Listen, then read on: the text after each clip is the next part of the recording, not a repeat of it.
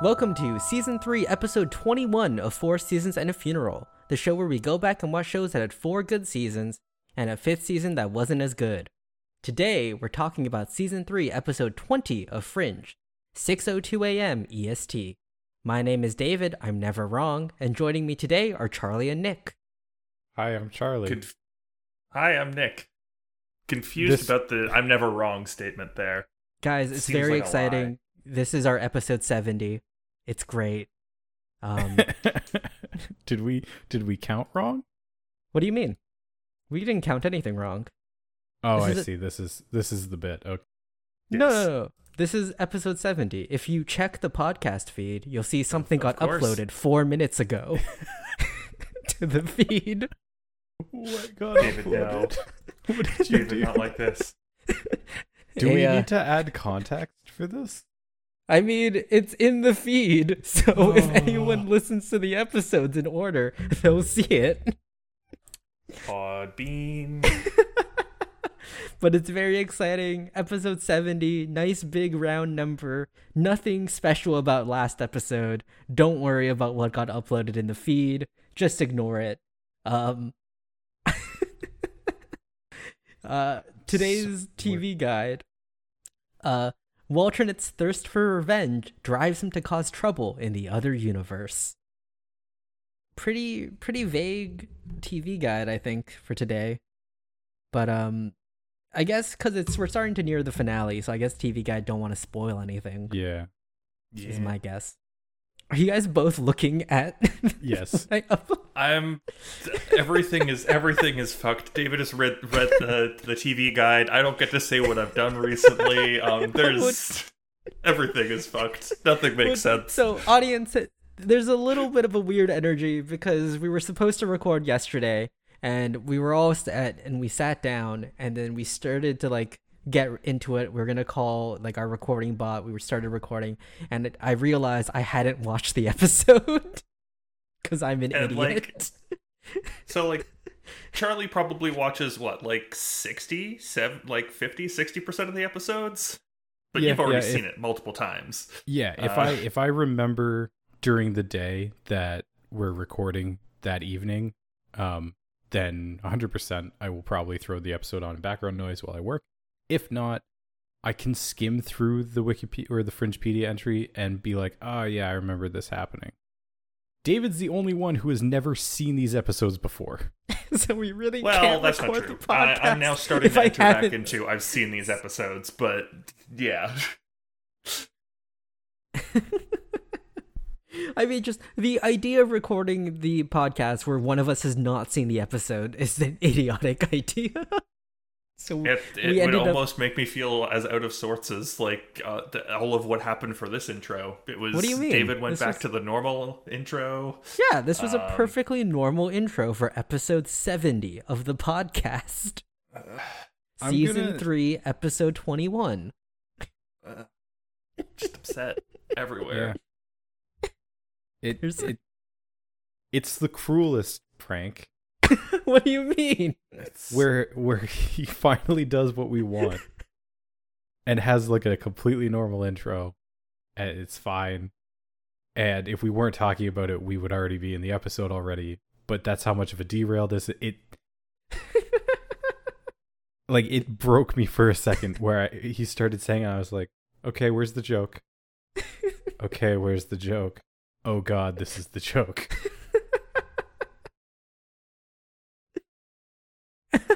Oh no, Nick's having... Oh no. So before we started recording, Nick realized he's having internet issues, so he might be speaking to himself every once in a while and not hearing us. But we'll try to work around that. It's a very cursed recording today, guys. We had to push it. It was supposed to be episode 69, so I made this dumb intro where we were going to skip it, which we did. And we also have D&D later in an hour and a half, so... It's a weird energy. What have you been up to, David? Just work.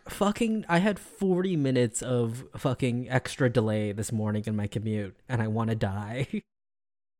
Yeah. I left my house at 7:30 and didn't get to the office till 9:30, and fucking hell. That sucked. Yeah, I got really far in my audiobook, though. Unfortunately, I'm at the point where Wheel of Time goes downhill, so it was not a fun 2 hours. It was 2 hours of me going, I don't fucking care about these people. Can we move on, please? That's unfortunate. I have I'm so glad I don't Ethernet, have to commute. So maybe it works. Is this the joke where we pretend we don't hear Nick? I don't think Nick hears us, is the thing. Oh, yeah, no. It was working the other way. I feel like you guys could hear me, but I got very, very little bits of you there for a while. But hey, I plugged in the Ethernet now. My school computer can no longer access the Internet, but that's fine. This is more important. Now. I don't have to use that one. Why would I want to use that one? Yeah. What have you been up to, Charlie? I don't think anything important or big has happened in your life, right? Oh, God. I wake up at 6 now. I hate it. I hate every single minute of it. I'll be sleeping peacefully, having gone to bed at the sharp hour of 9:45. And then I'm woken up because my puppy needs to go outside and pee. You're an old man. No, I'm a young man who has a dog. I went to bed at 2 in the morning yesterday. You're a young man with nothing to live for. The only difference is, David, I didn't have to wake up at 7. And Nick's a young man burning the midnight oil, getting an advanced degree. Then I woke up at 7 and drove for 2 hours. It was not my smartest decision. But hey, that's what you... how about you, Nick? What have you been up to? Thesis. There have been what have you been up to? Yes. Thesis. I went up to my cottage this past weekend, which was nice. I was up there for a little bit. I brought my computer and I did work up there. It was great. Look at me, I'm Nick. Ooh. One of our friends was complaining that you ate all of his food up at the cottage. I brought up steaks for him. Fuck him. But why did you eat all of his lamb? Was it lamb? I didn't. It was lamb. I ate one lamb that was prescribed for him, and in one entire lamb. Oh my god, you monster! Did your jaw unhinge? Did you just swallow it like a snake? In return, he got one full cow. For going off of that, I think lambs. More... No, that is no. No, the David, full... that is an insane deal. Yeah, I think... Someone offers me a cow for a lamb? I'm wondering what is wrong with the cow. Yeah, per pound, lamb's more expensive, but I guess the cow's so much bigger, it compensates. If both of these are ready for market, and someone's like, yep, here's a cow, I'll trade you for that lamb of yours, I'm wondering what's wrong with the cow. Cow. Man, I could really go for hot pot now. Oh, God. We should go get some nice tasting food next weekend. I don't even want nice tasting food. I've talked to Nick about this. David, do you know what I want more than anything else in this world? Domino's? Chuck's Roadhouse wings.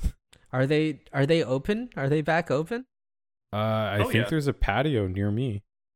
Yeah, hey, you could just go back to the place the last place that we had a meal together before COVID hit. We could go there and then go back into lockdown like last time. That'd be great. David could celebrate getting his iron ring again. Oh, you mean that place? I thought you were talking about the all-you-can-eat sushi place we ate out last year.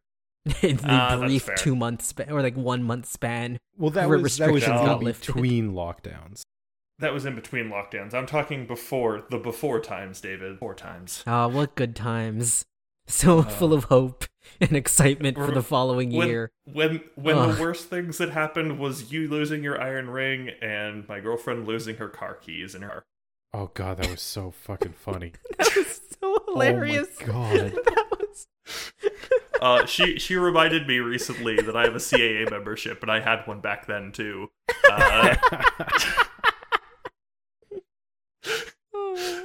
When we went to an ice cream place. She had sending this whole time.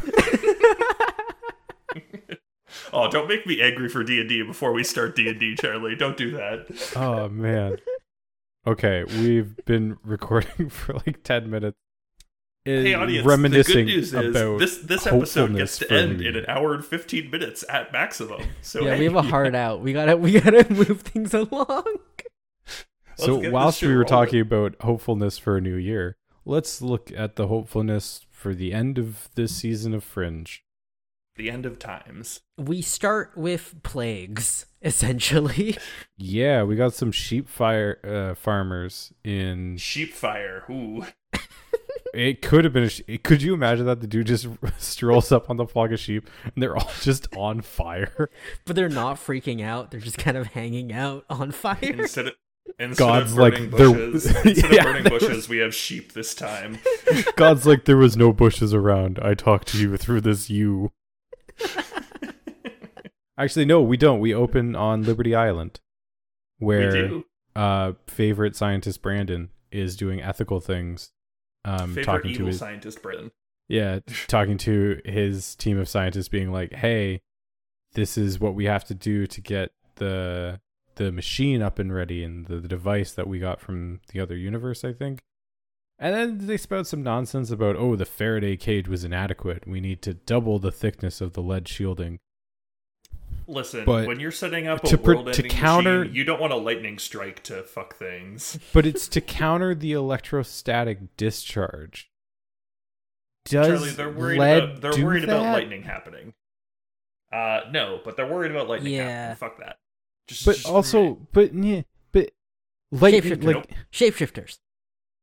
Okay. Surely world-ending universe machine. But I'm saying a Faraday cage is made out of metal. That doesn't stop lightning. Anyways, it's just to stop wavelengths. That's all a Faraday cage is. We essentially learned from Brandon that... Anyways, go ahead, David.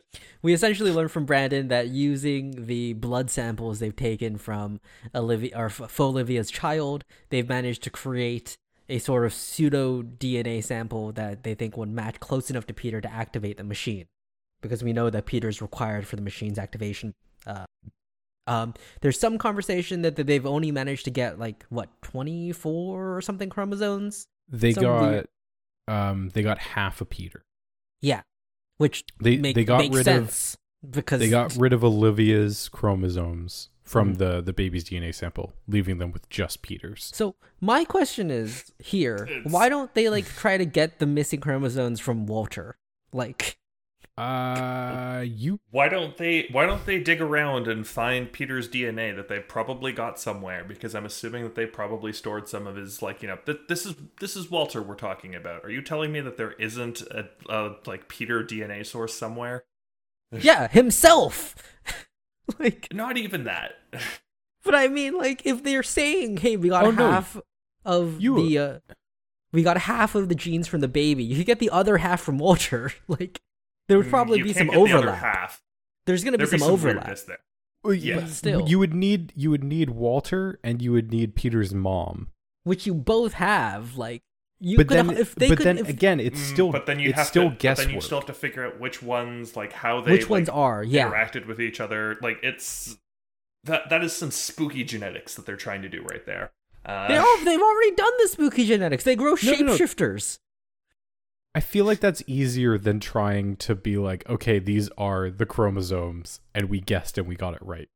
I mean, they're not really guessing. They know what Olivia's chromosomes are. I know, but right? you don't know. But you're saying to complete Peter's genetic profile. They don't know what the other half of Peter's chromosomes are. Yeah, but what I'm saying is there should have been a think lab already where they were combining Walternate's DNA and Peter's mom's DNA, and they should have just been trying that. Because I don't think if you have the wrong DNA, nothing happens. It's not like Charlie walks up to the machine and then he explodes. The machine just doesn't do anything. That's what you think. But you don't know how many people they've exploded. But that's what we've seen. We've seen all the scientists around the machines in the blue universe, and it's been fine. It was only when Peter walked by that it even activated.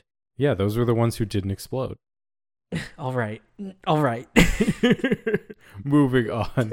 Brandon's super hype about this, and he's like, "I'm gonna bank so many chicks when I brag about this."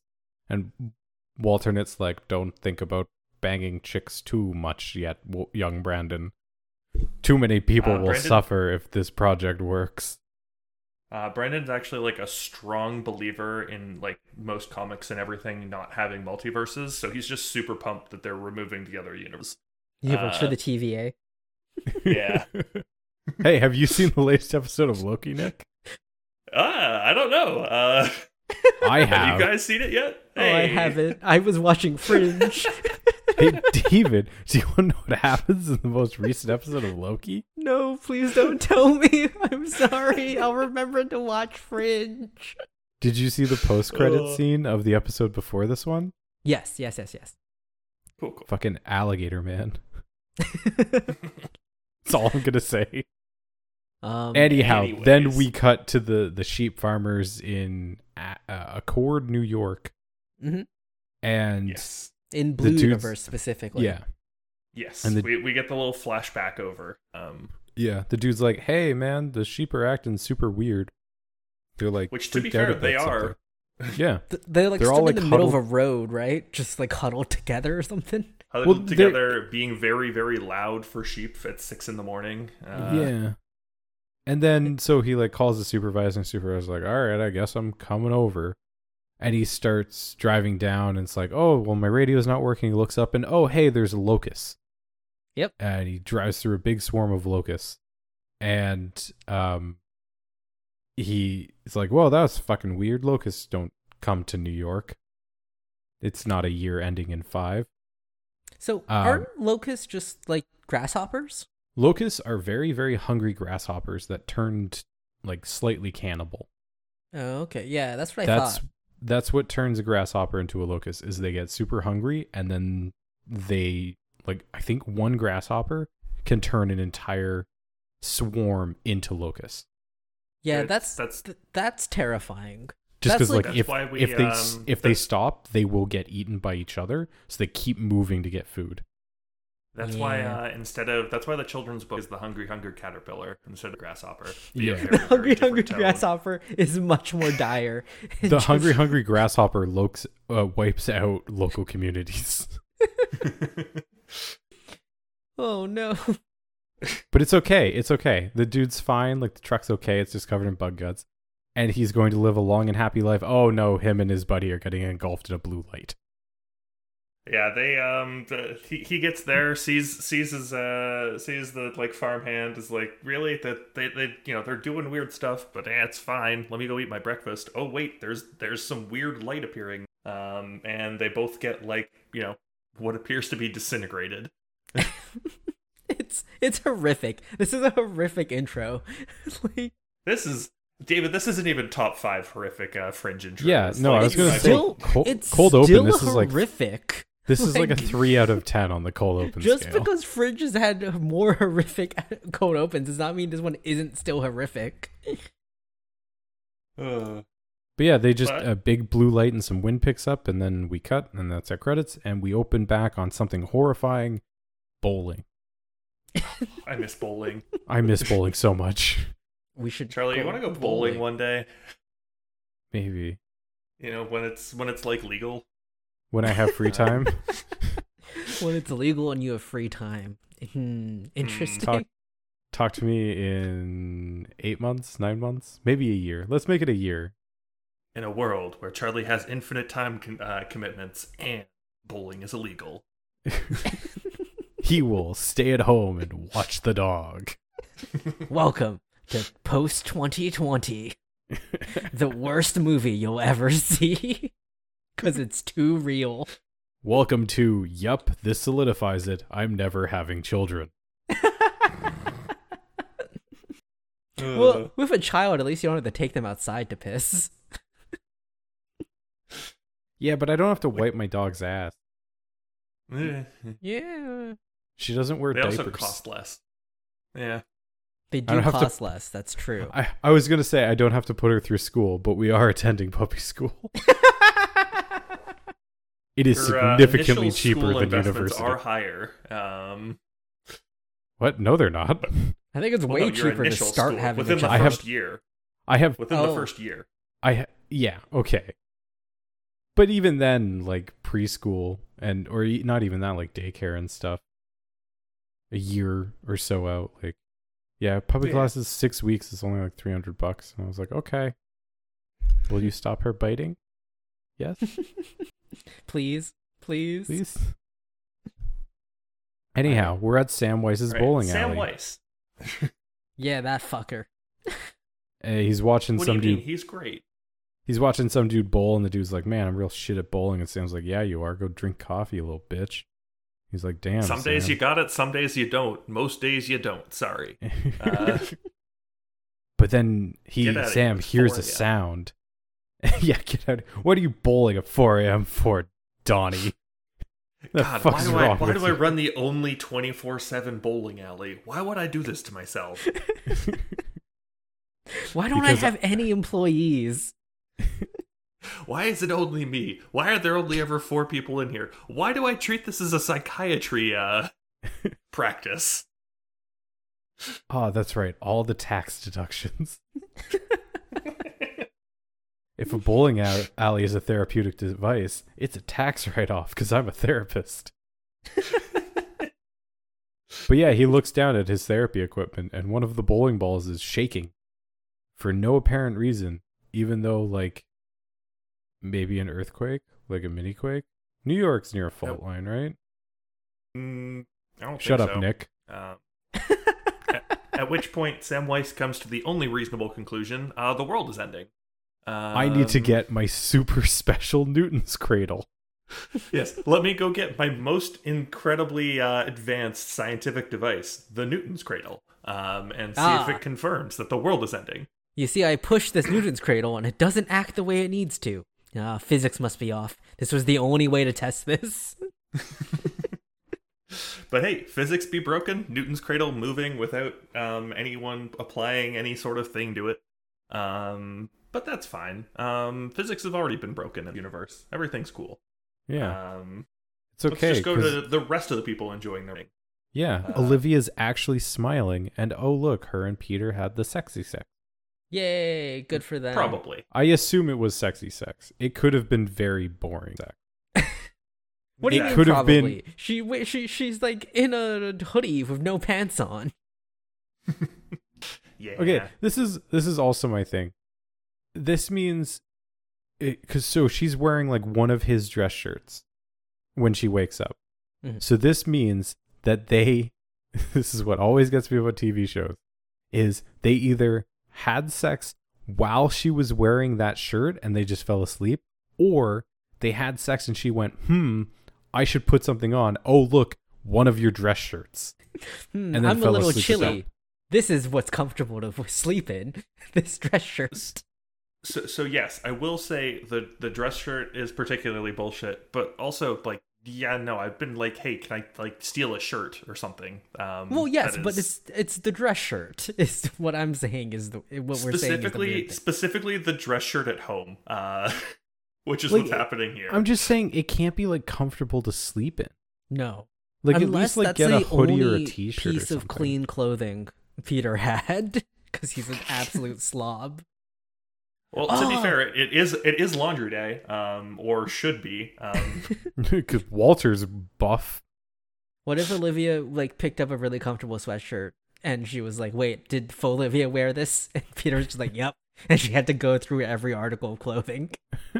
Well, no, the problem is she threw out all his hoodies when they were in her washing machine. The real problem is that Olivia looked at all of Peter's, like, comfy clothes, and they were all, like, brightly colored, and she was just like, nope.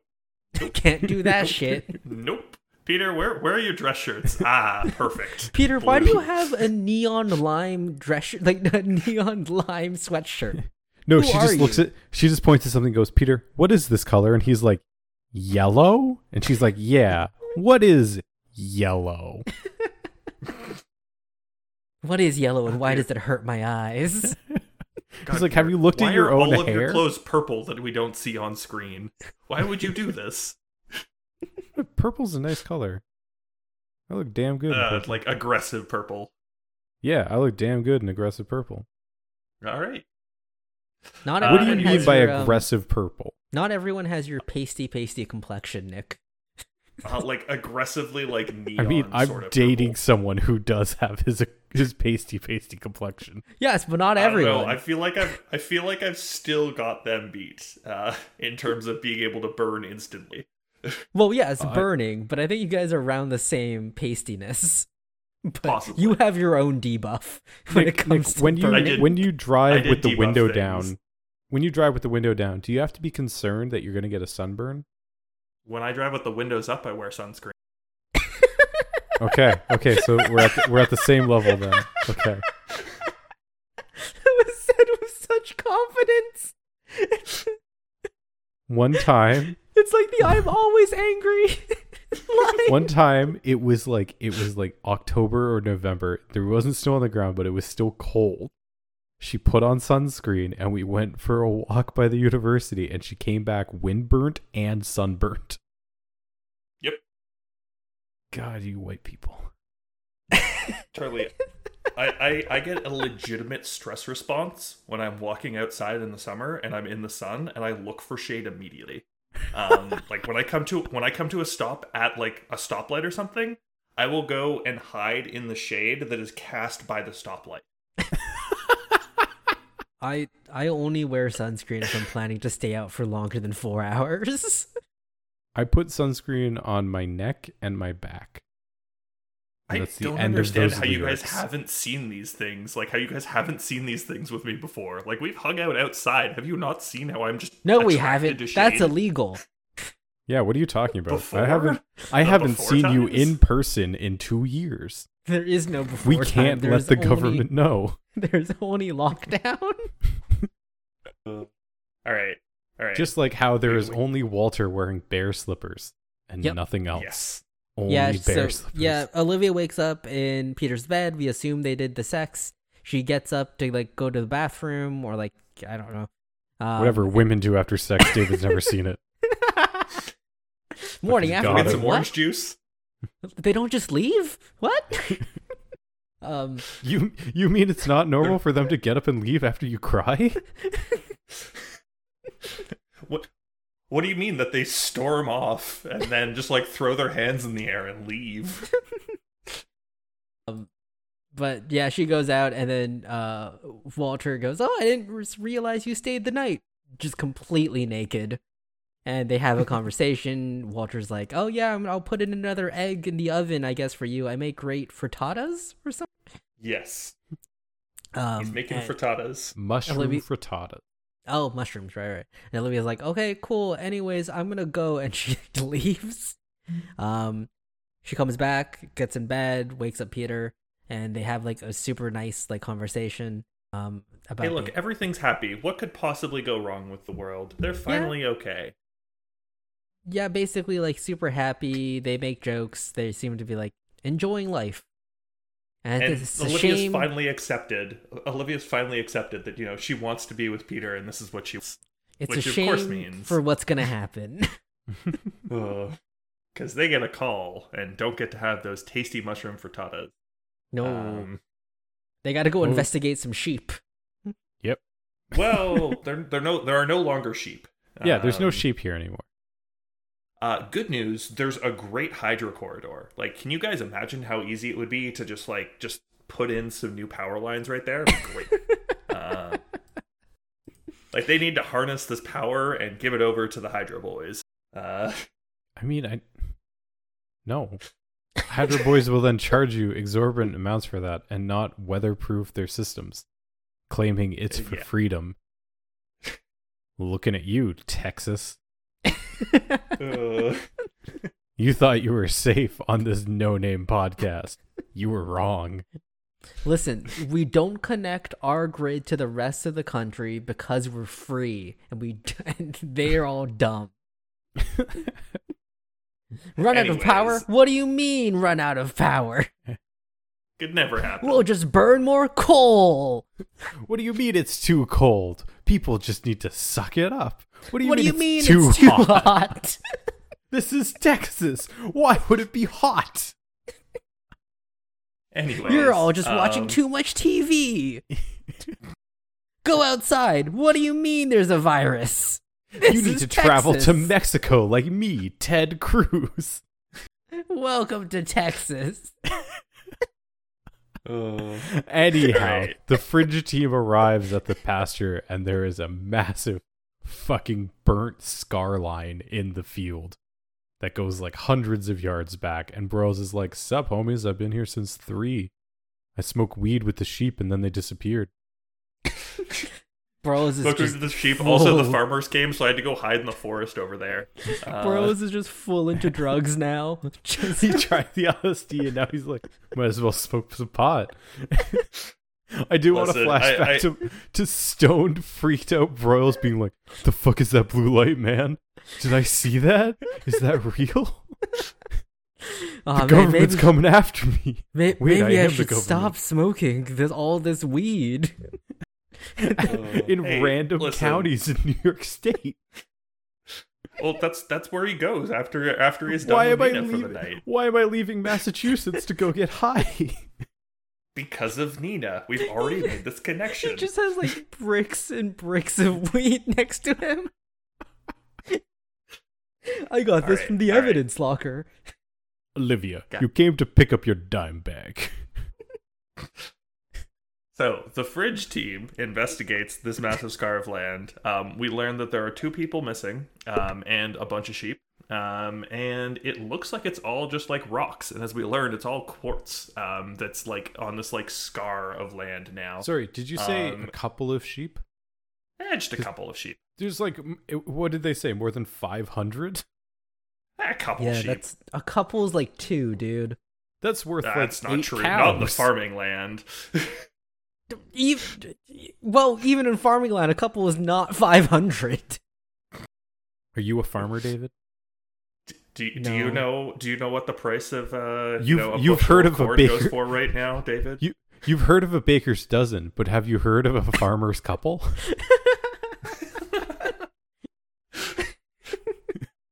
But yeah, Broyles is like, we've ruled out weather anomalies. There's no like freak lightning storms. There's a military base nearby.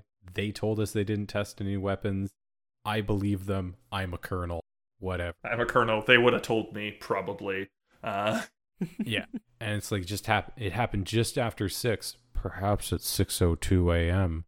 Ooh. Well, no. They're like, yeah, it happened at 6:05. Give or take a couple minutes. Yeah. Plus or minus exactly 3 minutes. Ah, yes. 6:08.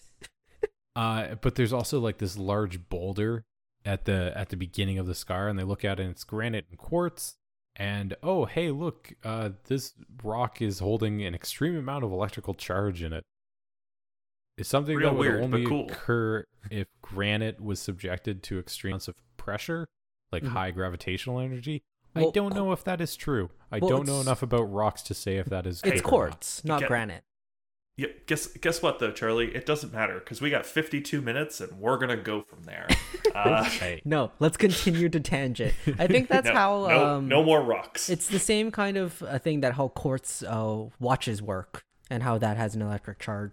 Okay, cool. I'll buy it. I'm not sure about that, but also cool. Yeah. Walter's like a vortex must have opened. And Charlie, we can say whatever we want, and Nick will just accept it to move us along. Nick owes me $50. That's not true. Let me argue about that for the next 52 minutes.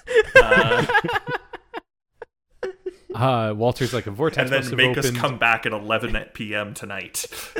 To continue. Remember, I will hold you guys to that. No. It would be a one-man podcast. I'll tell you that right now. It's just Nick going, okay, here's the rest of the episode, I guess. All right, outro. These fuckers. But yeah, Walter is concerned once again for like the 5th episode in a row that the natural laws are breaking down and the world is collapsing. What caused it? Because we've determined it's not Walter. It can't be Walter. We spent the last couple episodes having the world fall apart and it not be Walter's fault. So it can't be at this time. Whatever. Nina... We then cut to we're at the remote airbase where the device, the machine, I don't know what they call it, is definitely not that last one yet. Not yet. That sounds like a spoiler. Definitely not that last one yet. That sounds like it's gonna get beeped out. Let me make a note. Oh, it's fine. Just Charlie, there's a reason why I called it the machine. When does it get the device? When does it get that name? Just keep going with the episode. Keep going. Anyhow, okay. But yeah, sorry, the machine. Nina's walking through the facility, and there's a bunch of important-looking people by her side, and they're freaking out because, oh no, the machine turned on when there was just like the skeleton crew of four people on. No one interacted with it. No one could have done anything to mess with it, but it still turned on. It turned on at the exact same time the vortex opened at 6:02 a.m. Ooh, but it turned on without Peter, which is the important thing. So yeah. It appears the other side, perhaps. Hey, you want to know how we learn about this? Through Sprint's own FaceTime app. Oh yeah, I forgot about this fucking thing.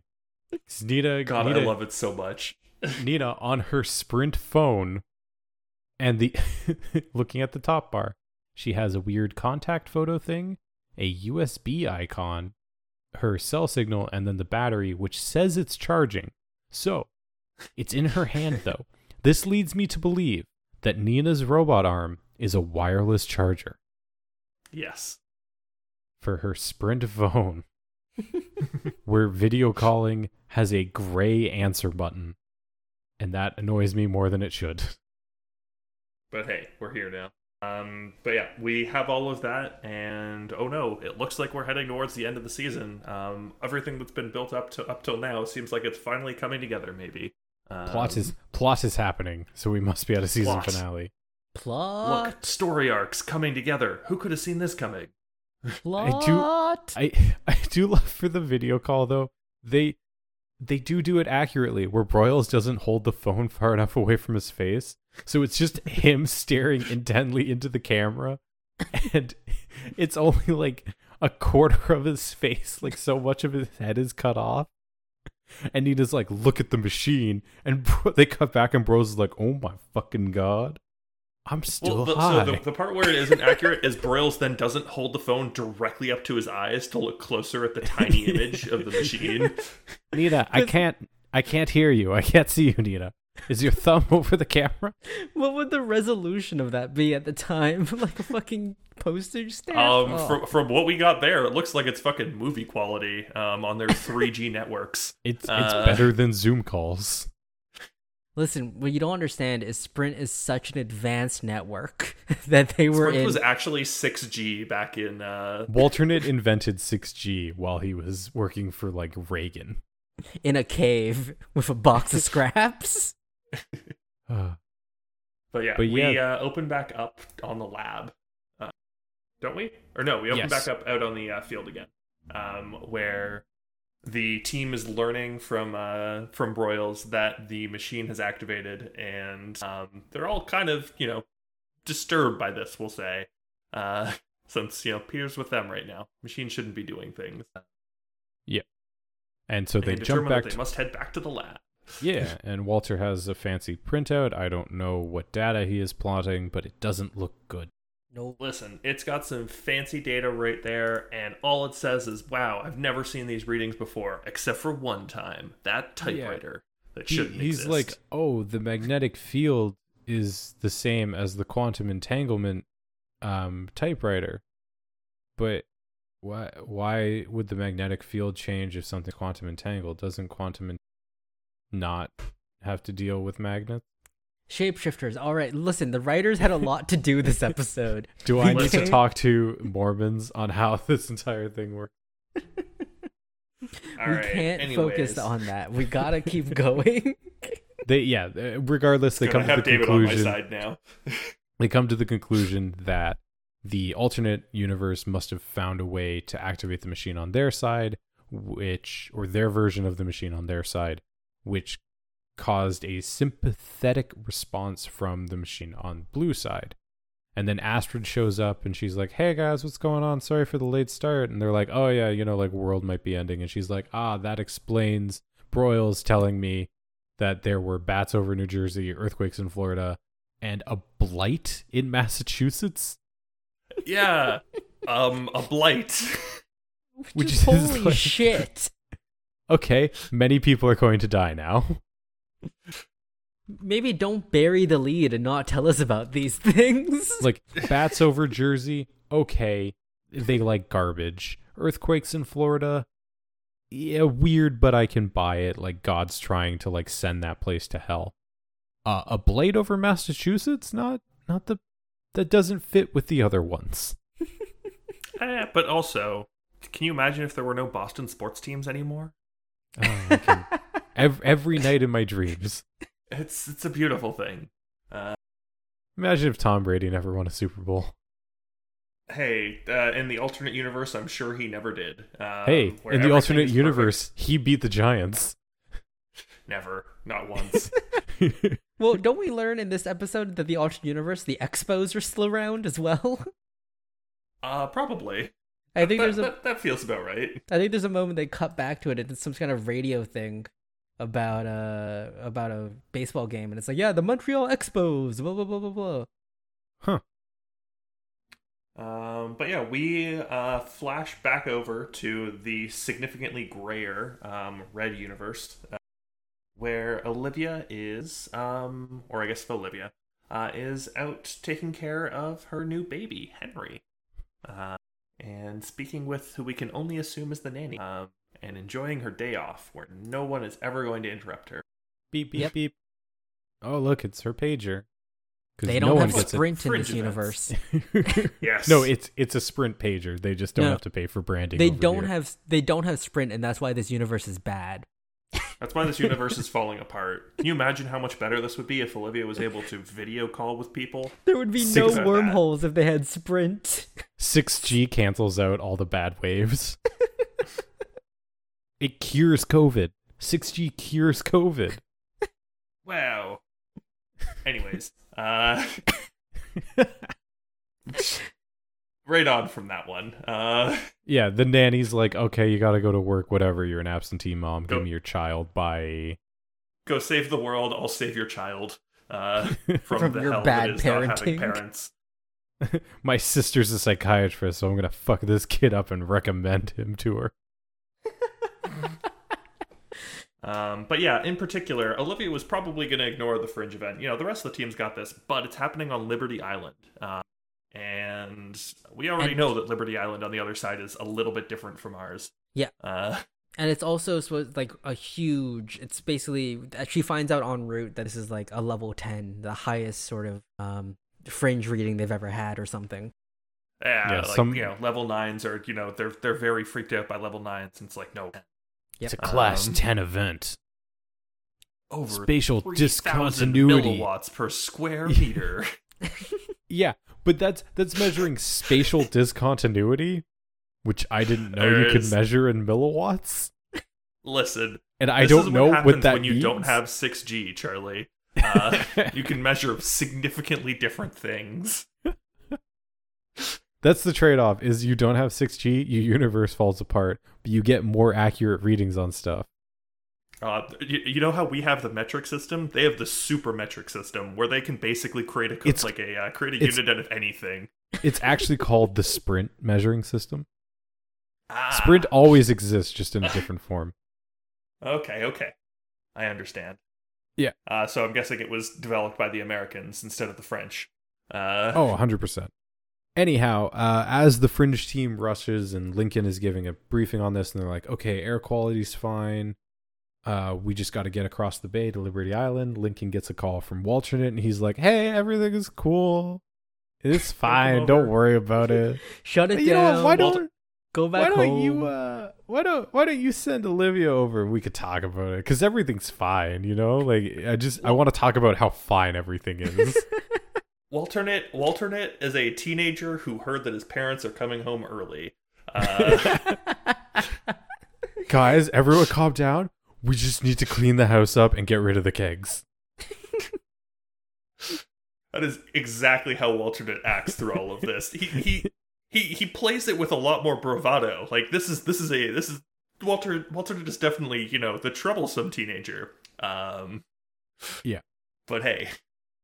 But it's cool. It's cool. Walternate's talking to some military woman, and they're saying there's no sprint measurable improvement in the environmental degradation levels. And it's like, shit, this machine isn't working how it should. Reversing all the damage. It's going to take some time. Reversing all the damage is going to take more than a couple hours. And you're like, yeah, no shit. You're fixing a universe. Well, I also don't think this is the truth. I think this is just them. I think he's just being hopeful. Like, because they turned on the machine. I think it's just destroying the universe and going to destroy theirs as well at this point. Oops. I don't think there's any repairing. I think they're like, oh man, the universe is ending. No, it's being fixed. Yeah. Aren't you glad that Walternate didn't just take Olivia's child, replace it with different child, and then put the child in the machine? Oh god. He doesn't experiment on kids. Come on. He You're has right. his line. I forgot. Is it He's still experimenting on line. Kids? Is it still experimenting on kids if you take that child's arm to use as genetic? Listen, why don't you talk to Walternate's mistress about this? She'll do a great job of convincing you. She'll tell you all about it. You're so strong and smart. Just do what you need to do. Screw ethics.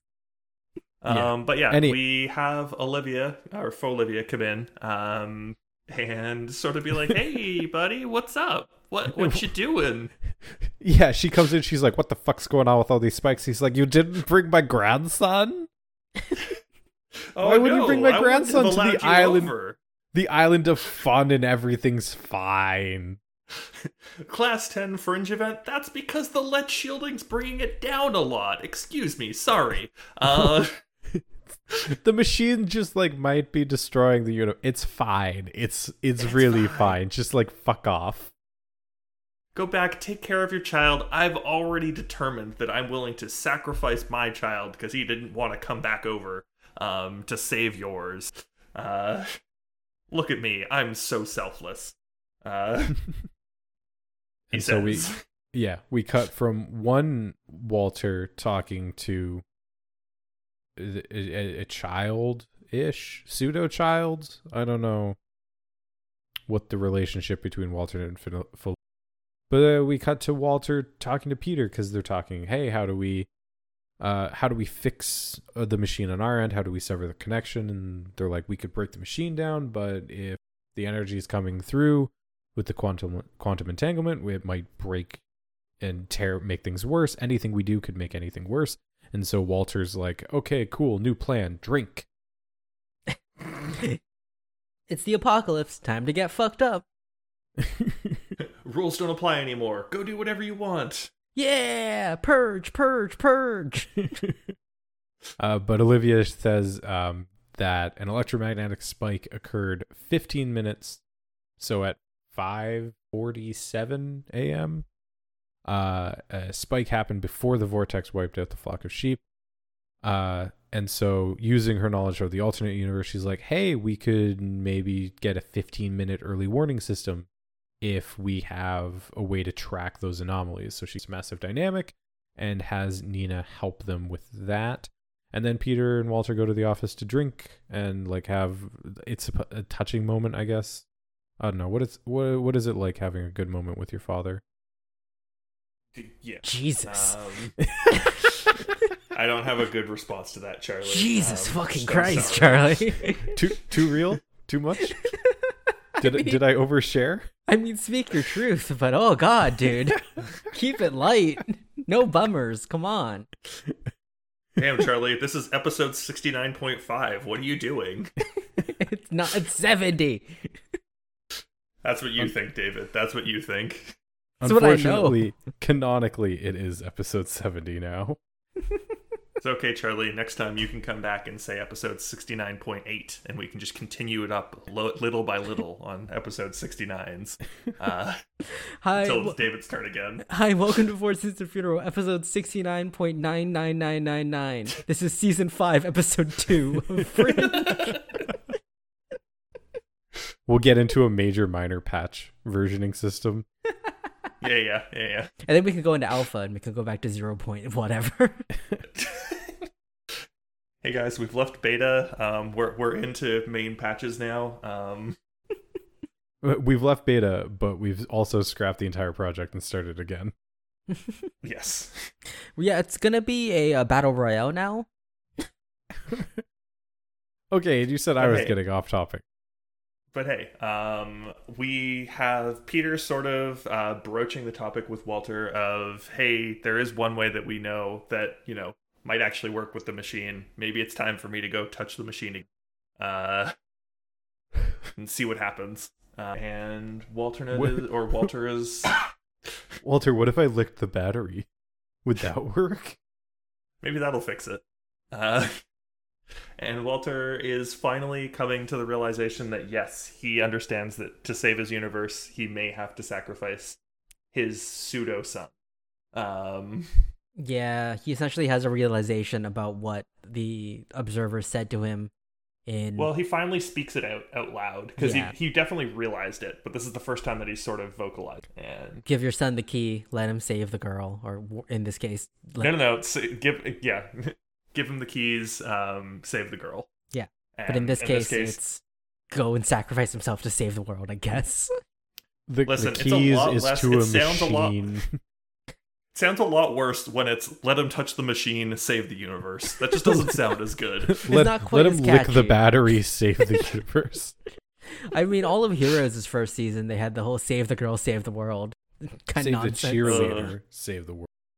Oh man, Heroes, what a trash fire. I'm upset that it had more than 5 seasons.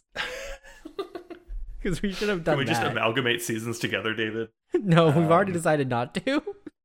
I gotta say, their marketing was great. Oh, yeah, they were on the marketing game. It's all that Nissan money. Well, no, because it was the Hayden Panettiere.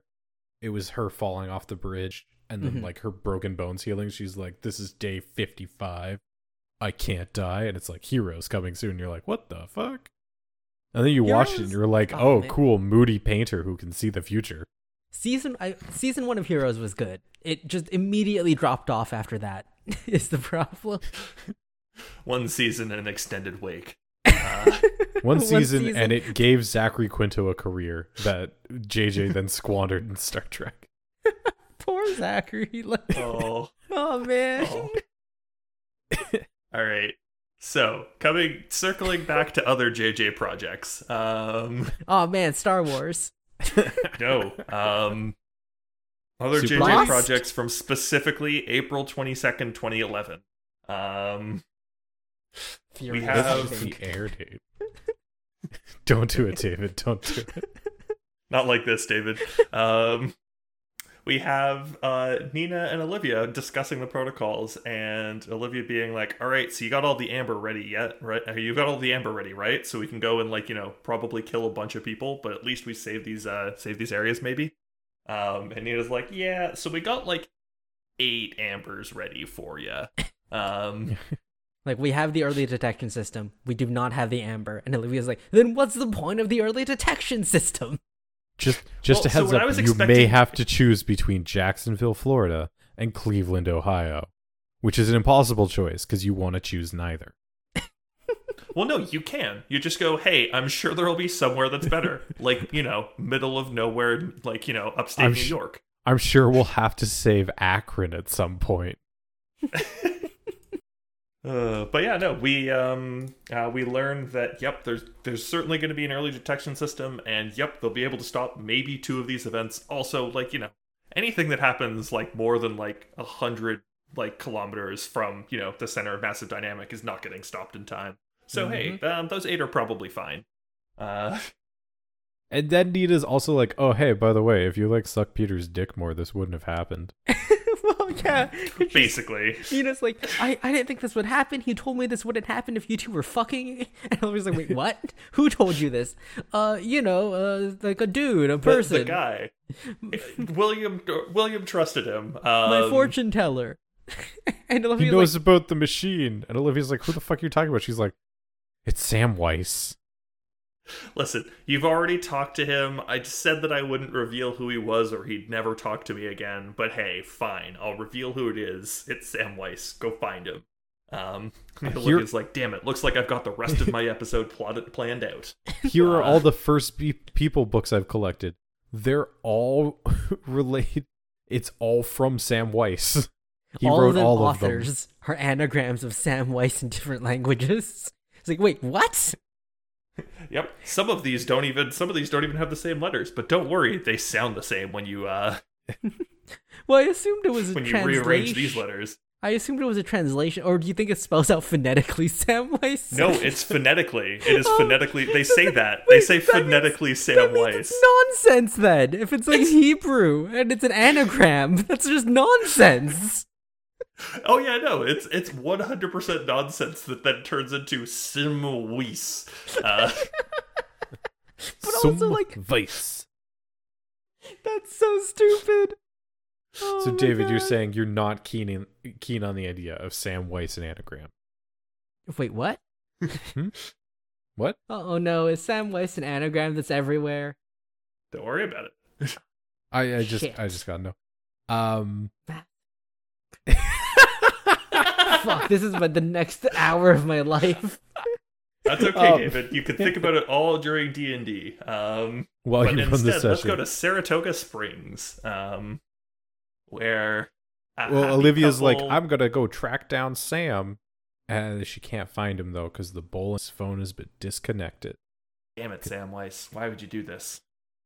Yeah. So then we cut to Saratoga Springs, and a girl is running away, and she's like, "Haha, keep away! I stole your car keys. Come catch me!" And the dude's totally like, "I'm fucking over this." He just looks so pissed off. Give him a goddamn car keys. He looks so fucking pissed. He is. This chase has been going on for an hour. She could not take a hint. They eventually get in the car. They start making out, and then, oh no, another weird Fringe event. Oh, those look suspiciously like the Northern Lights, but also we're in upstate New York, and also it's the middle of the day. Yeah, but it's okay. Sam Weiss is there, looking at it through. Sam Weiss is on the case, looking through some weird window viewy thing, and also doing is Sam integrals. Weiss an observer of hair? Is Sam Weiss an scientist, bowling owner? Psychiatrist. What else can Sam Weiss do? This man can do anything. Living anagram. Why would you do this to me? Copies of the same book. Sam Weiss. But yeah, just think about that name, David. He is doing some mathematics stuff, and the formula he's writing down, which is sure do be formula. He also a mathematician. Yeah. He doesn't even need to like show his work. He does it all in his head, and he's like, "Yeah, this resolves down to zero."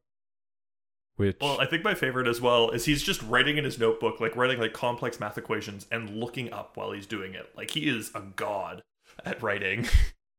Does a what is that? That's an integral. Does an integral with a range from 0 to infinity give you that is a single?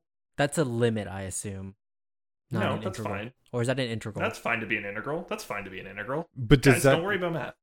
Does that resolve down to a single Depends. Number? Can't that just resolve? Yes, okay. It can. Depending on your equation, Charlie, depends you can on what's always in the make equation. Something zero.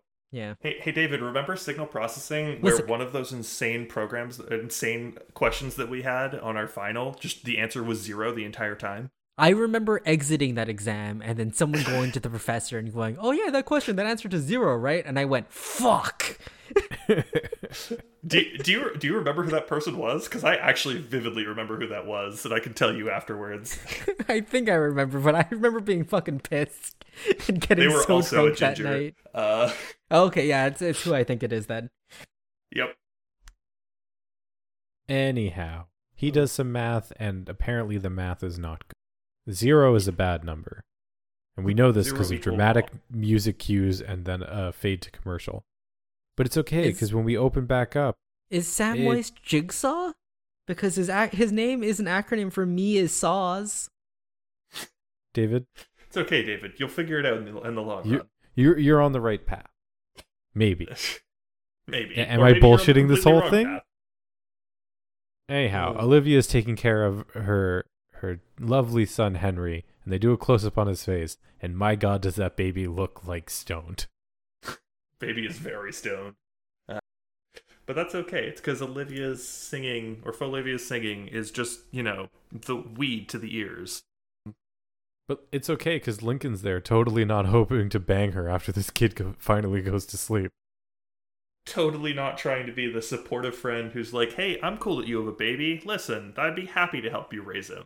I'd be a great dad, Olivia. I'd be his father. A good dad. I may not be his father, but I could be his dad. Huh? Did you like that Marvel movie? I'm not his stepdad. I'm his dad who stepped up. That's a terrible one right there. Did you make that up, or did you hear that somewhere? No, I've heard that somewhere. You have to have heard that. I don't believe you could have made that up on the spot, David. I'm sorry. It's such a good bad line. Yes. That's a bumper sticker. Somebody has that as a bumper sticker, and I don't mean to demean stepfathers who do an amazing job. But just that like don't. Like, I don't know how else to say it. Don't. The appreciation does not need to be said in that way. I think you don't need to boast that you took care of someone else's kids when you got into a relationship with kids. It's expected of you. It's the Chris Rock bit where he's like, oh, like everyone's looking for handouts where it's like, oh, I put my kid to bed. I gave them good food. And it's like, yeah, you did the bare fucking minimum. I'm not going to praise you for it. Don't put a bumper sticker saying you're a good parent or step parent. This turned into a completely different rant. But yeah, we run into, or we have Henry finally fall asleep and Olivia go and talk to Lincoln, and they have a nice heartwarming moment where Lincoln's like, hey, you're not going alone, and Olivia's like, nah, I think I should commit treason by myself. You just make sure that, like, you know, Henry gets to my mom when I inevitably don't come back tomorrow. Remember how Broyles got disappeared? I think I might know how that happened. Yeah. He's like, do you really think that loser Peter, who I'm totally better than, can heal both damage? Like, I could heal both damage universes, but I'm just like so busy watching your kid. But do you think Peter could do it? How about instead of healing both damage universes, I just healed both damaged universes? I feel really bad for Lincoln. We made him such a creep. But he is. He really is. He is. He is. But I just... all right. But on the other hand, Lincoln on our universe, in the blue universe, is fine, right? Like, we're all cool with blue universe, I mean, Lincoln at least. Yeah. Because he hasn't really met Olivia yet. He met her once, and he has a shrine to her already. Well, he met her when she was William Bell, to be fair. That's true. But yeah, no, Lincoln 100% would be a creep in both universes. But yeah, we cut to Olivia making her way into the lab and going and saying hi to Brandon. And this is actually, David, you were correct. This is where we get the little radio blurb about the Dodgers beating the Expos, or they're ahead of them in the 5th inning. Yeah. So somehow the Montreal Expos still exist. Mm-hmm. Maybe the Blue Jays don't exist in this universe. Cursed. Maybe the Leafs don't exist in this universe. Maybe the Leafs don't exist. Incredibly cursed. No, it's definitely Leafs still exist. The Expos exist, and then that Edmonton basketball team exists. What? You mean the Vancouver basketball team? Sorry, the Vancouver basketball. Grizzlies? What were they? Yes, it was the Vancouver Grizzlies, and then they moved to Memphis. In this universe instead, they moved to Lower BC, and they are now the Seattle Grizzlies. But it doesn't matter, because Brandon has a gun pointed at him by a very sassy Olivia. And it is time to go and take me to the other universe, because I don't think what you're doing is right, and it's time for me to go and get Peter back. And this is where, like, if I'm Brandon, I'm just gonna, like, bullshit my way somehow, because she's like, oh, I know you can get me to the other universe, and he's like, okay, whatever. Here's a storage chamber, or like a box. These cylinders will get you to the other side. Why not just have decoy cylinders full of like morphine? Well, because those cylinders don't take her to the other side. It's quite obvious that he gave her something that doesn't work. We already know how he got over. It wasn't from a cylinder. It was from a very fancy extra device. He does end up bullshitting her. It caused a base cannon. Charlie, that is what happens. He literally does the bullshit. I'm just saying, like, I would have it like... be like, inject yourself with this and it'll prepare you for the trip, and just have it be a sedative. And then I like Charlie going, why doesn't he do this? He does do that. Well, he didn't do it good enough. It's because I didn't watch the episode and forgot. Anyways, Brandon lies, gives her a cylinder when that was quite obviously not how Walternate got to the other universe, and is like, yep, this'll go. And Olivia's like, alright, I'm not gonna kill you, but here, just take a pistol whip. Let's get on with this scene. You've had too much screen time. You've had too much screen time. We can't pay you that much. Let's cut to me escaping from the military now, as she runs until she finds herself at a dead end, pulls the cylinder, it lights up, and then does absolutely nothing. And cool. She has been bamboozled. She got given a fancy glow stick. Brandon uses that for when he goes to raves. Brandon only raves in his lab, though. It's a very interesting rave.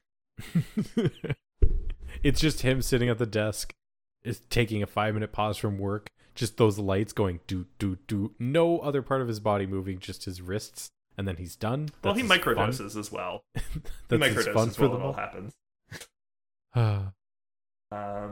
Yeah, he seems like the person who would microdose. Yeah, but let's instead come back to the Blue Universe, where Olivia has not been captured by the Authorities and instead is trying to capture Sam Weiss. Because she is the Authority. Because she is the Authority. But, he has moved out of his apartment. He has moved out of his apartment where he has a different name. The fuck was that anagram that they decided for it? Wham Sice. It's like Seamus something. I don't think you can make Seamus out of Sam Weiss. No H. There's no H in Seamus.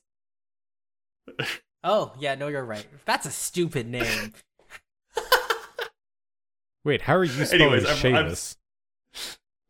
David is spelling it S-H-A-M-E O-U-S. Yeah. I mean, regardless, there's not enough letters in Sam Weiss to spell Seamus. Yeah. One of Sam Weiss's anagrammed names had rented out an apartment here. Unfortunately, the apartment is empty. In the meantime, Peter has finally decided to go lick the battery. Yeah. And Walter's like... Basically. Yeah. Walter's like super worried, obviously, because Peter might die. And it's like, if all goes well, the current from the device will run through Peter. And then that will create a closed circuit that can then be disrupted somehow. And Broyles and Astrid are like... Science magic. Broyles and Astrid are like, we're worried for you, but also, more importantly, you're our drug hookup now, because Walter won't deal to us, because he says we're narcs. And Peter's like, hey, Broyles, saving 2 universes should earn me early retirement. And Broyles is like, you're a known felon. You're going straight to jail, motherfucker. Yeah. Hey, Peter, just remember, You're a consultant. You don't get a retirement package. You didn't negotiate immunity, you dumb motherfucker. You don't have a salary. You're paid hourly, dude. You get to bang one of my agents, and that's it. Best hope that she invested well. But oh god, we have 15 minutes. Speedrun. Peter touches the machine. It like explodes. Well, not really, but it shocks him with huge electricity. He flies backwards, unconscious, banging his head. Everyone's freaking out. They rush him to hospital, where it's like, hey, he's gone through this whole thing. The doctors are trying to do their job. Walternate's mansplaining to them about how to do their job. He gets pulled off. Walter has a big thing about medical professionals and how he's smarter than them. But yeah, Walter's like, hey, it's my son. Please, please, please, please, please. Also, don't use a... Don't shock him with more electricity. Don't shock him. Yeah. He's already had enough of that one. Yeah. And as canonically we've learned, he has a low tolerance to shocks anyways. It's true. Olivia shows up and she's like, what the fuck is going on? I couldn't find Sam, and Astrid's like, hey, Peter got done fucked up. The machine seemed like it was protecting itself from him. Astrid's like, what the dickens? Walter is then going to a church, and this is actually a nice scene because he like tries to bargain with God, which is always nice. Essentially, Walter going, for the longest time, I thought I was smarter and better than you, God, and then I became humble, so now I'm humble. I'm humble, I swear. Please save my son now. That's what you wanted, right? I'm humble. Don't take my son away. But yeah, he's also like, what I've done is unforgivable. So instead of punishing the world and my son, punish me instead. Yes, and punish me for my own sins. Yeah. And Walter's kind of entire like hubris mini arc has kind of come full circle where his resolutions with religion are kind of coming forward.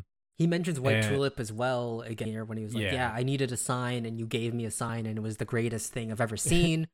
God's like, that wasn't me. That was RoboCop. That was a RoboCop time traveler. I understand the confusion. Oh shit, sorry. I set that bush on fire. I just wanted to talk to you. Oh, sorry. Yo, can you go put a bush by those sheep earlier? Oh no, I set this priest on fire. He deserved it. But yeah, Walter gets down. I just realized that might have to be bleeped. Listen, it would have been fine. It would have been fine if we didn't bring attention to it. It would have been fine if we didn't bring attention to it. Damn it, Charlie. We were just going onwards. It was fine. I was instantly, let's move on. I won't talk about that joke. Hey, it's all cool. We get to cut out these 2 minutes and we get to come back to us talking about the religious overtones that we see in Fringe here. Yeah, but they do deserve it. Anyhow, Olivia's sitting in the hospital room with Peter, and then the light starts to kind of flicker oddly, and she goes outside, and it's like the light coming off the horizon is changing, but it's okay because Sam Weiss is there. And he hops up the stairs, and Olivia's like, I've been looking for you everywhere, and the machine's on, and Sam's like, I know. Take me to it. We don't have much time. Have you been banging Peter? You haven't banged Peter enough. Not well enough. Batman. Sam Weiss is an anagram for Batman. All right, what happens next? Come on, guys. Keep going. We got one last scene. We cut to the tables. Yeah, the turntables have turned. Walternate walks to underneath the Liberty Island holding facility, and oh look, it's Olivia inside the padded cell this time. Olivia. Also, just sat in the dark, which seems a little cruel to me. Oh, it's very cruel. That's how they roll here, though. Now Walternate has also gone like full crazy. He's like, oh no, I'm totally willing to off my 3-week-old grandson in order to save the universe. Yeah, Olivia's essentially like, hey, there's no cost willing to kill through like all those people in the other universe. Like what she says, like 6 billion or something, which I think is the population. Yeah, there's no like 6 billion innocent people or whatever, and she's like, there is a cost.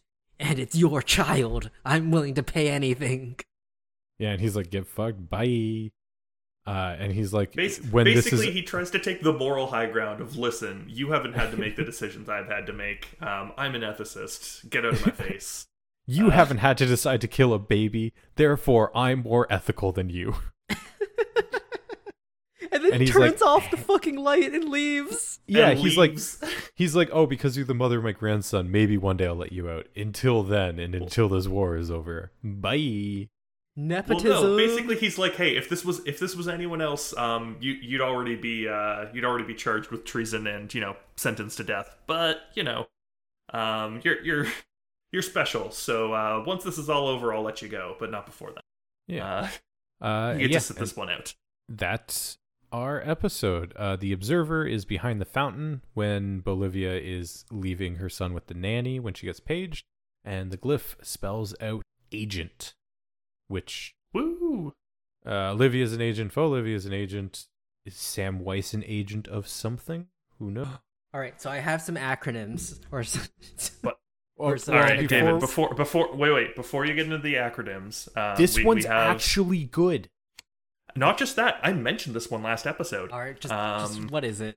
So I can get angry. Just hit you with it. So remember at the start of last episode, David, where we were just entering Olivia's mind, and in the background there was one of those cool posters that I was talking about where we're like, hey, we must be in the alternate universe because they're talking about being vortex aware. Oh, and this is okay. This is, hey, look, it's entering our universe too. Hey, those ranchmen were not vortex aware. Exactly. All right, David, what are your anagrams? All right, I have me is Saws, which is Sam gross. Weiss. I also have I saw mess, as if he saw a mess. All right. I have I see moo. I see moo. And then I thought maybe it's his full name, Samuel Weiss. So I have I saw you whelm. Samuel Weiss. Well, I will say we can I can reveal the answer to you next week. Maybe. Unless David, maybe season 5 is just the Sam Weiss Chronicles. I'd be okay with that. I like the dude. He's okay. You mean if it was the Lincoln Chronicles, you'd be less pleased? If it was the Red Universe Lincoln Chronicles and it's just him on dating profiles creeping girls. I don't know. All right. We have 8 minutes. Wrap this up. Episode ratings. Dave. We're getting hyped. This is a hype episode. Finale's coming. Things are resolving. Kind of aside from all the main plot hooks, I don't think this was a strong episode just in story, in the actual, if as a standalone and as actually watching it. It was kind of boring at times. Pacing was a little weird, but still hype because this is wrapping up the finale. So 3.5 for me. I'd agree with that. The pacing's a little bit off, but yeah, it's the season finale push, and this is a pretty decent start to it. All right, so give it your one. No, this does not get a one from me. But everything outside of the fact that this is bringing together plot hooks is very meh, and also the way that they bring the plot hooks together are very meh in my mind. They're fine, but they're also just fine. Mm-hmm. So yeah, I'm giving this one a 2.5 because it's just very middle of the road for me. It's just that's a common problem you get into when writing anything is, do you write for? It's a common issue in comics as well. Do you write for the issue or do you write for the trade? Are you writing this specific episode to be a good episode, or are you writing it for it to be a good season? And this definitely falls into this is a really good episode when you look at it as a season perspective, but as an episode, it's very weak. Yes. And I understand that, finding the common ground between those is incredibly hard. Mm-hmm.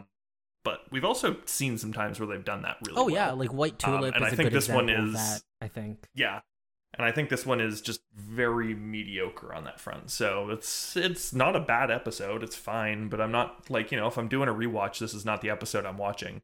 Unless you're doing, a full season rewatch, right? Yeah, unless I have to be watching more than, 60% of the episodes to want to rewatch this episode. So based off of that, 2.5, and even after what I just said, I should probably give it a 2. But yeah. David, mailbag, real quick. Tell me it's empty. Yay! All right, everyone.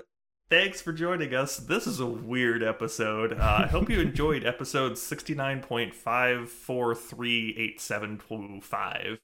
I refuse to believe that this was episode 70. But hey, we're here now. If you enjoyed it, hey, why don't you leave us a like on wherever you happen to be listening to this? And if you downloaded this, wherever you downloaded this from, go leave us a like and a comment even. Hey, we will probably respond to it because we are starved for any sort of attention. So hey, if you want some interaction, feel free to interact with us on Twitter at @4saf, or if you've got a much longer thing that you want to be saying stuff to for, you can also send us an email, 4saf@gmail.com. Hope everyone has a great week. Outro.